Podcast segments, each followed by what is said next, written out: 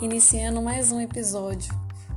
O Brasil é um país rico em diversidade religiosa, é laico, e para garantir esse direito, a prática do respeito é fundamental, além de assegurar a liberdade de crenças.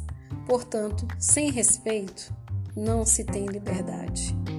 Em tempos de dor, medo e incertezas, o esperado é que se procure a paz, reforce a fé, acredite que tudo vai melhorar e passar.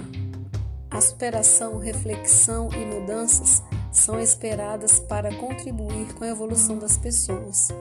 Com a pandemia, as crenças, práticas religiosas e espirituais têm crescido, servindo para auxiliar o enfrentamento dos momentos difíceis, da solidão, do sofrimento, de situações de desequilíbrio na saúde e na vida.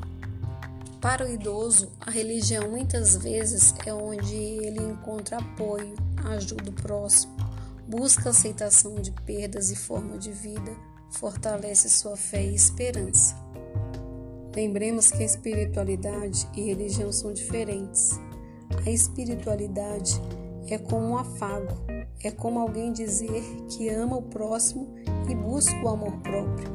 A religião é como um compromisso, pois o amor se torna ato, quase sempre palpável.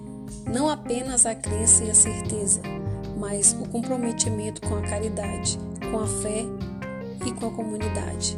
Porém, a experiência da religiosidade sem espiritualidade se torna vazia.